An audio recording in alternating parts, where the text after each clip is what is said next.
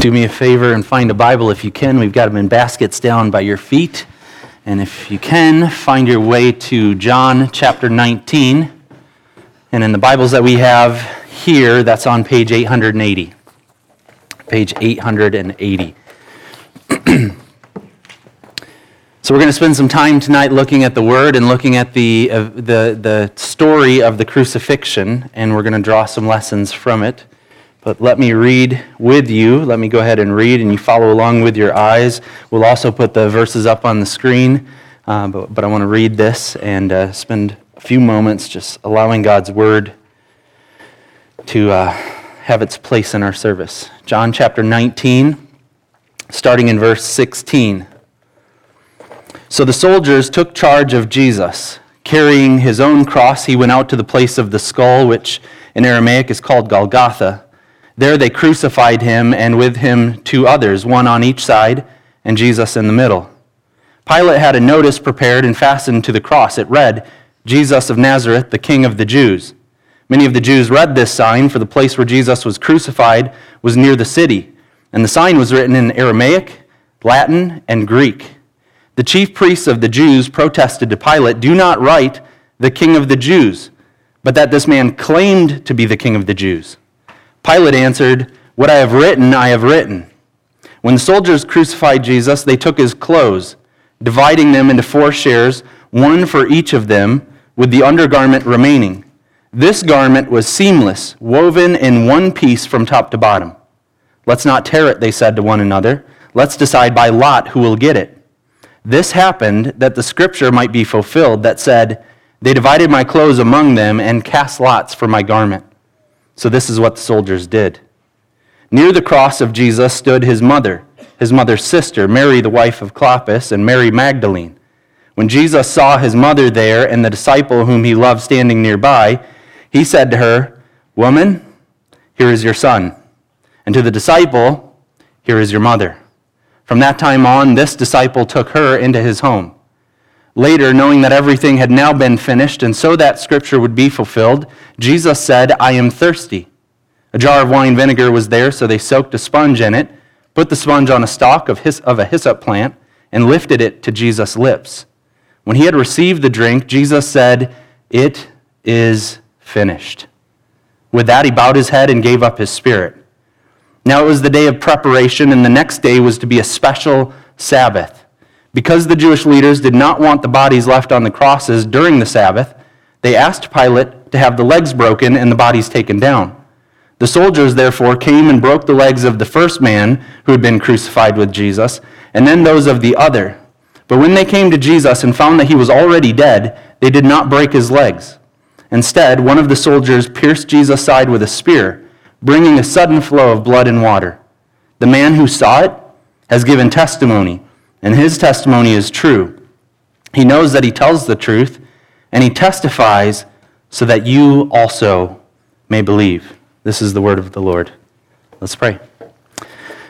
God, we ask right now that you would use this time to help us think about the crucifixion and all that means for us.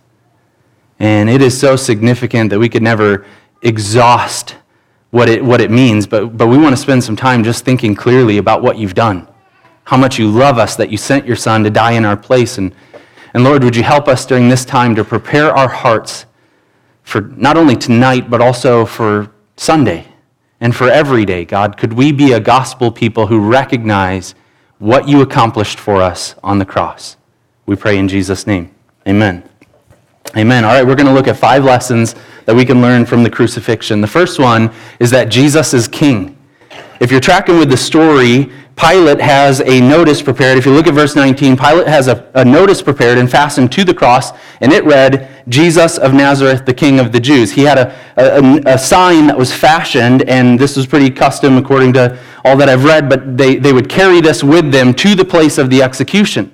So after being tried and found guilty, the, the notice would be fashioned, and then they would have to bring it with them. Once they got to this place of execution, they would then take that sign and put it on the crucifix itself, and it would be then a public declaration of what this individual is guilty for. And so the, the backstory is that the Jews hated this man, Jesus of Nazareth, and there was a, a, an arrest and then an interrogation. And if you just look back at the previous chapter, the big question is Are you a king? Are you the king of the Jews? Are you really who you claim to be? And Jesus indicates as much. He said, For this reason I was born. It's for this reason. And he said, Pilate then says, So you are a king then? And Jesus begins to indicate that he is a king, but that his kingship is different, that it's otherworldly that if it were of this earth, that his subjects would fight to prevent his arrest. But as it is, he goes to this cross. And so, though Pilate, after interrogating him, goes, I can't find anything in this man worthy of condemnation, worthy of the death penalty, nonetheless, the, the Jews keep pressing the issue because they are so hostile toward him. But here's what's ironic as that placard is placed on the crucifixion, as it's placed there above him, it is indicating the, the realest thing about him. He is the king of the Jews. He is the one who is long awaited, uh, the Davidic guy, the Davidic king. He is the one that the Jews should have been anticipating, and here he is, and they now are executing him. But on that sign indicates that true status that Jesus is the king, and he is no ordinary king. He's not just the king of the Jews. He's not just the king of, of a tribe that we would have to, if we wanted to get to know him, we'd have to go there to that location and find him. He is a king, and his kingship extends to the very ends of the earth. Which is funny then, because as that sign is being posted, it is transcribed into multiple languages. Look with me at the verse there where it describes that. In verse, well, verses 20 and 22 talk about how the, how the Jews, even though that's posted there, they're, they're hostile about that. In fact, uh, look at it here. It said, So many of the Jews read this sign, for the place where Jesus was crucified was near the city, and the sign was written in Aramaic, Latin, and Greek. The chief priests of the Jews protested to Pilate, Do not write the king of the Jews, but that this man claimed to be the king of the Jews. And Pilate answered, What I have written, I've written. They are hostile that this individual is claiming this status. And, and they're calling that blasphemy. They're saying this guy is not who he is saying he is, when in fact that's exactly who Jesus is. He is the king, and he's the king to the ends of the earth. Again, the sign was written in Aramaic, Latin, and Greek. It was written so that anybody who's wandering by, who is literate, if they can read in these different languages, they, ha- they would have a trade language, they'd have a common language. So it's written in all these different languages so that if you could read and you were to wander by this place of the execution, you could read, This is the king of the Jews. Now, now here's what's interesting about that. Translating this reality is something that the church should do because it's true. Jesus is the king of the Jews, and that has implications to the very ends of the earth. That he's the king of the Jews, and that matters to all peoples. That's why we're here tonight, because that message of the kingship of Jesus Christ has crossed all kinds of cultural barriers and has crossed all kinds of geographical terrain, and it has arrived here, and we know Jesus is the king of the Jews, and he is the king of the world. And we want as many people as possible to know that truth. And we will do what's necessary then to make that message clear and accessible. And that's exactly what we see happening here, even at the crucifixion, that he is a missionary king. So we exist as a church. I mean, we meet in an auditorium of a high school. Why do we do that? Why do we set up in order to hold church in a high school auditorium? We exist because we believe that the kingship of Jesus is something that everyone should have an opportunity to know. And if they're not landing in other churches tonight and this weekend or during any ordinary Sunday, then we want to be in a place that is accessible to them so that his name could be lifted high. Jesus is a king. That's the first lesson that we learn here. The second lesson that we learn is that Jesus fulfills God's promised plan. What is happening here is not some chaotic thing that is spiraling out of control. What is happening here is Jesus is fulfilling all that God intended when God made his promises to his people. So if you're looking at the story, there's a theme that recurs over and over again where it's describing, John's narrating, and he says, This happened, and here's why. In order to fulfill what Scripture had said.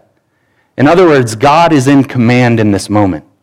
God is orchestrating things to bring about the fulfillment of his plan, which is the crucifixion of Jesus Christ for our salvation. Let's look at a couple examples here. Look with me at verse 24. As they're, they're dividing up his clothes and they get to his undergarment, and it is um, seamless, it's woven from top to bottom. And so, verse 24, they say, Let's not tear it. They said to one another, Let's decide by lot who will get it. This happened that the scripture might be fulfilled that said, They divided my clothes among them and cast lots for my garment. So, this is what the soldiers did. How is it possible that, that this, these things can happen, these little details can happen, and, and John can insert a comment and go, This is happening according to the scriptures. This is a fulfillment of what God had promised. It's quoting Psalm 22, a psalm that David wrote hundreds of years previously.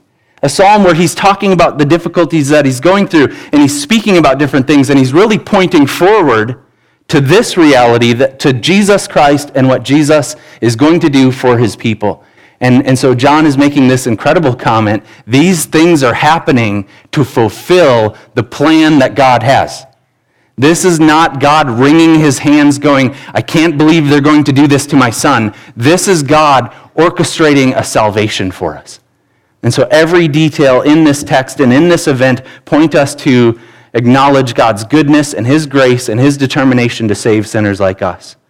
Later, verse 28, it says, Later, knowing that everything had now been finished, and so that scripture would be fulfilled, Jesus said, I am thirsty. So, even what's happening as he's on the cross, as he's thinking about what's happening in this moment, he, he has in his mind these different passages of Scripture, and he has in his mind that he is fulfilling what God wants for him to do. And when he sees that everything had now been finished, what does he say from the cross? He says, It is finished. That is the message of the gospel. The message of the gospel is that God has done something that is complete and final. God has done something that is sufficient. God has done something that is incredible. So Jesus speaks from the cross, it is finished. And that's really good news for people like us because we are anxious people. How can we live in this world? How can we live in a way that makes God happy? How can we do what we need to do? I mean, we, we do church every single week, and there are times where I think to myself, man, I'm not cut out to do this. I don't, I don't have it in me to do everything that's required to pull this stuff off. But Jesus reminds us the way of salvation is to trust in his completed work. It is finished. That is good news. Because what Jesus is saying from the cross is, I've done most of it, but now I need you guys to get on board and, and finish the task. I've done most of the work for you guys, but there's some more things that need to be done for this thing to be accomplished. Jesus is able to say with integrity, it is finished. This is, this is good news because every other religion that I'm familiar with has a prescription of things that you need to do to be a good individual, to follow that religious adherence, to go after what they're saying is the way of goodness and what people ought to be doing. And every other religion has a prescription for you. Do this stuff, do it in this way, have these different activities. It's all spelled D O. There's a lot of activity that you need to do in order to be right with this world. And Christianity speaks into that and says, no, it's not spelled D O, it is spelled D O N E. It is done. Jesus is able to say, it is finished. When he looks around and sees that it is all completed, it is, it is all happening according to God's plan, he's able to say, it is finished. Look at, look, at, look at what it says next. Then he bowed his head, this is verse 30, and he gave up his spirit. So he gives him, he recognizes his work on the cross is complete, and he surrenders his own soul. He gives up his spirit. And John 10 speaks into this. Earlier in the same book, Jesus speaks about his authority to do this. In John 10, 10 verses 17 and 18, the reason my Father loves me is that I lay down my life, only to take it up again. No one takes it from me, but I lay it down of my own accord. I have authority to lay it down and authority to take it up again. This command I received from my Father. So when he's dying on the cross, when he's saying it, it is finished, when he's bowing his head and giving up his spirit, it is his authority. It is by his authority that he is finishing the work for which he was sent. And that's why when we sing, it was my sin that held him there. He, he could have flexed his sovereignty in that moment and hopped right off of that cross. But what was he doing in that moment? He was, he was working salvation for me and for you. He, he was doing what was necessary for us to be made right with God, and all of that was according to the promised plan of God. So, over and over again, we read in this story that everything is happening to fulfill what God had promised in His Word. Jesus is the fulfillment of all of the Scriptures. And that's one of the great joys of my life to help people see that, that all of the Scriptures point to Him. They point to what He was willing to do in His life and ministry in his death and resurrection, they all point to him. So we, we are learning then that Jesus fulfills God's promised plan. And so when the writer to Hebrews talks about this in Hebrews chapter 12, he talks about it in this way in verse 2. He said, We fix our eyes on Jesus, the pioneer and perfecter of faith. For the joy set before him, he endured the cross, scorning its shame, and sat down at the right hand of the throne of God. If you're wondering what is happening at the crucifixion, Jesus is going there with joy set before him, and he is enduring the difficulties and the pain of the excruciating torture and the death, but he is doing it because he is very purposeful. He is bringing about salvation to the very ends of the earth, and he is now ascended at the right hand of the throne of God. So that's the second lesson. Jesus fulfills God's promised plan. The cross is central to Christianity. That Jesus went to the cross for us is a centerpiece of what we believe. Here's the third lesson Jesus reveals in this narrative of the crucifixion, Jesus reveals the true family of God. Jesus tells us about the true family of God. If you look at verses 25 to 27, if you look down from the cross in front of him, there's family members and friends. And he's looking down at them now, and he's going to interact with them. So look with me at verses 25 to 27. Near the cross of Jesus stood his mother, his mother's sister, Mary, the wife of Clopas, and Mary Magdalene. When Jesus saw his mother there and the disciple whom he loved standing nearby, he said to her, Woman, here is your son. And to the disciple, here is your mother. From that time on, this disciple took her into his home. Now, it sounds like Jesus is making final arrangements. When Ash and I went to Kenya, when Reese was just a, little baby, we were doing a mission trip and we decided we wanted to go back to Kenya and visit the kids that we were sponsoring and the ministry we've been a part of for a long, long time. And we thought to ourselves, man, if we're going to leave Reese behind, then we need to draw up a will we need to find uh, somebody who, who could manage that for us, somebody who could fulfill that for us, because it's the responsible thing to do. God forbid anything were to happen, but if something did happen, we would want to set up our family to, to be able to navigate that experience.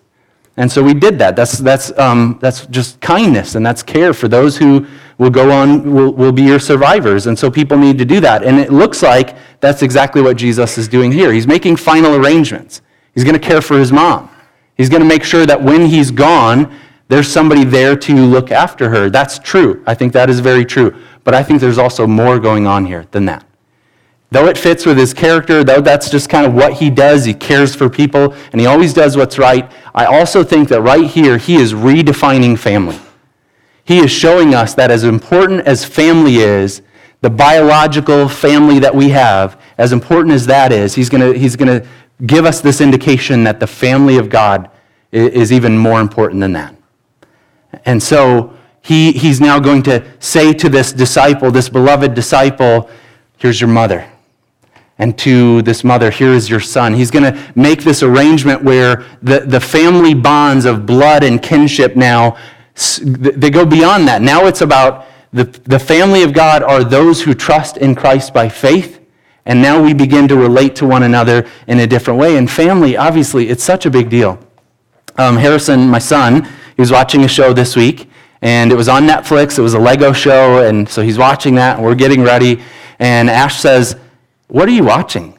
And she hears this conversation, and she goes, I don't like how they're talking. And I look and I go, I'm like, what is he watching? So I look and I go, oh yeah, he started watching that the other day. I don't like how, how these guys are talking to each other. And Harrison, he's what, three years old, and he's just very matter of fact. And he goes, he goes, the reason he talks like that, okay, so Harrison's saying, mommy and daddy, he, he talks like that because, here's his reasoning, he doesn't have a mommy or daddy who loves him. And I thought, yeah, bud, you, you get something. And maybe that was a part of the story, or maybe he just understands. When you don't have a mommy or a daddy who love you, it affects you. And there are a lot of us who are walking around with parental wounds because that family dynamic is such an important and such a formative reality that my three year old can point to it and go, this is, this is what's going on with him. He's mean, but Harrison's sympathizing with him. He talks like that because his relationship with his family isn't right. And the Bible affirms that. The, the Bible over and over again elevates family. Family is a beautiful, God given gift. It's a building block of society. It's so important. And the Bible itself sets healthy parameters around it to protect that institution. But I believe that Jesus and the New Testament makes it very clear that as important as family is, the biological family that we have, the family of God is even more important. That's pretty crazy. I used to think it was uh, kind of trite when people would meet each other and Christian guys would go, hey, brother, and they'd kind of grab each other and they'd go, hey, brother. And I'd go, man, that's kind of dorky. Um, but the more I read my Bible and the more I interact with the church, the more I see this is so beautiful. The family of God. The family of God is the place where we should be caring well for each other, and the New Testament builds that thing out. And I think when Jesus is making those final arrangements, he's pointing to that truth. Within here, there are mothers and grandmothers in the faith, and we need to treat them with dignity and honor. Within here, there are brothers and sisters in Christ. In fact, I'd love for you to just peek around for a moment and just think about this. The people that you are sitting by are not just spectators in a church service. If, they are, if you're a believer and they're believers also, this is our family. And within this family, we ought to be able to experience the beauty of this relationship that God has given us, where we look after and care for one another, and we care deeply because we are in Christ and He has given us His command to care for each other. So I think the third lesson here is that He redefines the family. Here's the fourth lesson Jesus is the Passover lamb. And I'm not going to spend a ton of time on the last two. We looked at this last week, but Jesus is the Passover lamb. If you look at verse 31, it says, Now it was the day of preparation, and the next day was to be a very special Sabbath. Because the Jewish leaders did not want the bodies left on the crosses during the Sabbath, they asked Pilate to have the legs broken and the bodies taken down. In the background of this story is this big religious ceremony, a great, a great Sabbath, and it is called the Passover. And so everyone is getting prepared for that. And they want to, it's the day of preparation, and they want to get home to be able to roast a lamb and get their family all set. And then the next day to celebrate the salvation that God had brought as they were passed over many, many years ago and spared. And Jesus in this story kind of rises to the surface, and we begin to recognize the lambs, they were all just pointing to him the lambs that needed to be sacrificed, the lambs without blemish, the lambs that they would bring out once a year and they would cover things in blood and, and then they would eat the, the lamb in haste. Jesus is the Lamb of God who's come to take away the sins of the world. He is the lamb that was slain. And in Revelation, when John thinks about this and sees this vision in Revelation chapter 5, he sees the lamb that was slain standing at the throne of God. And so we recognize then that Jesus is the Passover lamb. And what happens here then is, it's kind of funny, but Saturday doesn't even get any playtime in this story.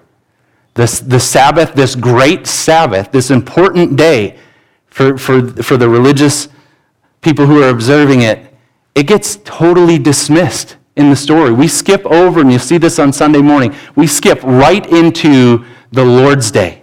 And so, what do we do as Christians? Friday, it's a good Friday. It's a great Friday. Friday is the preparation for what God is doing for us, that salvation that He's working at the cross, the Sabbath rest that we will have, not just for a day, once a week, but, but for all of eternity, spending together with Him. And so Jesus is the Passover lamb, and He redefines everything then. And that's why we celebrate Him, and that's why we call today Good Friday. It is the day where He voluntarily went to the cross for us. Here's the fifth lesson that we learn, and it'll be brief, and so I'll invite the band to come. Here's, here's the fifth lesson we must believe in him. Look at verse 35. Verse 35, as John speaks up now, he says, The man who saw it has given testimony, and his testimony is true. He knows that he tells the truth and he testifies so that you also may believe. John says the reason why this story is in the Bible, the reason why he's talking about it, is because he is a truth teller. He saw it firsthand. And he says, Here's the reason why I keep telling this story, so that you also might believe. The fifth lesson we learn is that we are here tonight because Jesus invites us to trust in him, to believe on him for our salvation. And if you've not done that before, I encourage you to do that tonight. Trust in him for salvation. He is the one who, for the joy set before him, went to the cross, enduring its scorning its shame, shame, enduring the hostility there, enduring the pain, and, and being the one who brought about the salvation that we can experience. So believe on him and trust in him. Let's pray. Lord, we ask right now that you would help us to acknowledge the significance of the crucifixion. It can be too easy, even as Christians, to not think about what that looked like, not think about what that means for us. But Lord, tonight we are committing our time to thinking about the crucifixion and what you did for us, God.